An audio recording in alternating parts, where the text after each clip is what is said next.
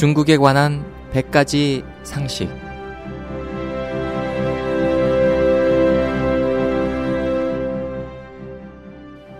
여러분 안녕하십니까? 중국에 관한 100가지 상식 홍승일입니다.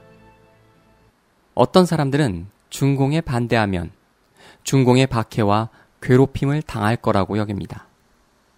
사실상 반세기 동안 중공은 무수한 일반 중국인들을 박해하고 괴롭혔을 뿐만 아니라 또한 자신의 많은 동료들도 박해하고 괴롭혔는데 친공 인사나 공산당에 투항한 사람도 가만두지 않았습니다. 나를 거스르면 망하고 따르면 번성한다. 봉건 행위의 최저선 역시 중공에 의해 나를 거스르면 망하고 나를 따라도 역시 망한다. 이런 극단으로 변했습니다.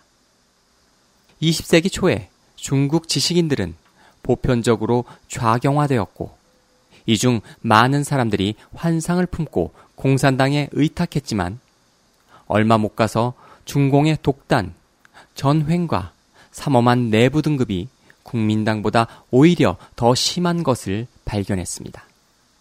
그러나 지식인들이 조금이라도 의견을 내면 즉시 숙청당했다고 합니다.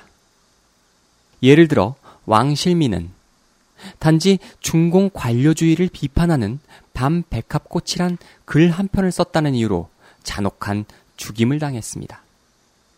1950년대 초 한국 전쟁이 발생하자 중공은 후방을 안정시킨다는 구실로 원래 약속을 어기고 투항하거나 봉기를 일으켜 포로가 된 국민당 장병 100여만 명을 갑자기 살해했습니다. 1950년대 말 중공은 반우파 운동을 일으켜 100여만 명을 또 박해했는데 이런 우파들은 모두 국민당 통치 지역에서 탈출해 공산당에 의탁한 인사들이었습니다. 예를 들어 임소, 정한평, 장백균, 나용기 등입니다. 모택동은 1960년대 문화 대혁명을 일으켜 대규모 박해를 감행하고 수억에 달하는 생명이 도탄에 빠졌으며 수백만에 달하는 지식인들이 재앙을 당했습니다. 중공 당내의 수많은 간부들도 투쟁의 대상이 되고 매질을 당하거나 심지어 목숨을 잃었습니다. 또한 로사, 불회, 상관운주, 용국단, 정가영, 왕형, 질련 등은 중공과 친하고 중공에 투항한 엘리트였지만 중공의 모욕을 견디지 못하고 모두 자살이라는 극단적인 선택을 하게 됩니다. 1980년대 말 중공 총서기를 역임한 호요방과 조자양은 학생들을 동정하고 중공 특권층의 이익을 저촉했다는 이유로 당내에서 포위 공격을 받았습니다. 결국 불법적으로 파면되어 평생 가택에 연금당했다가 억울하게 사망했습니다. 중공과 친하고 중공에 투항한 자들의 말로는 이렇게 비참합니다.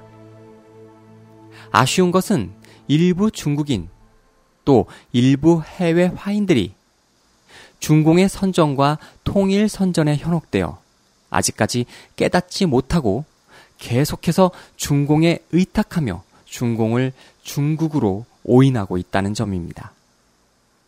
어떤 사람들은 중공 정권에 아첨하고 중공을 도와 악행을 저지르기도 합니다. 그들의 말로는 어떠할 것인지 생각만 해도 알 수 있습니다. 믿었던 중공에게 해를 당하든가 중공과 함께 망하는 것입니다.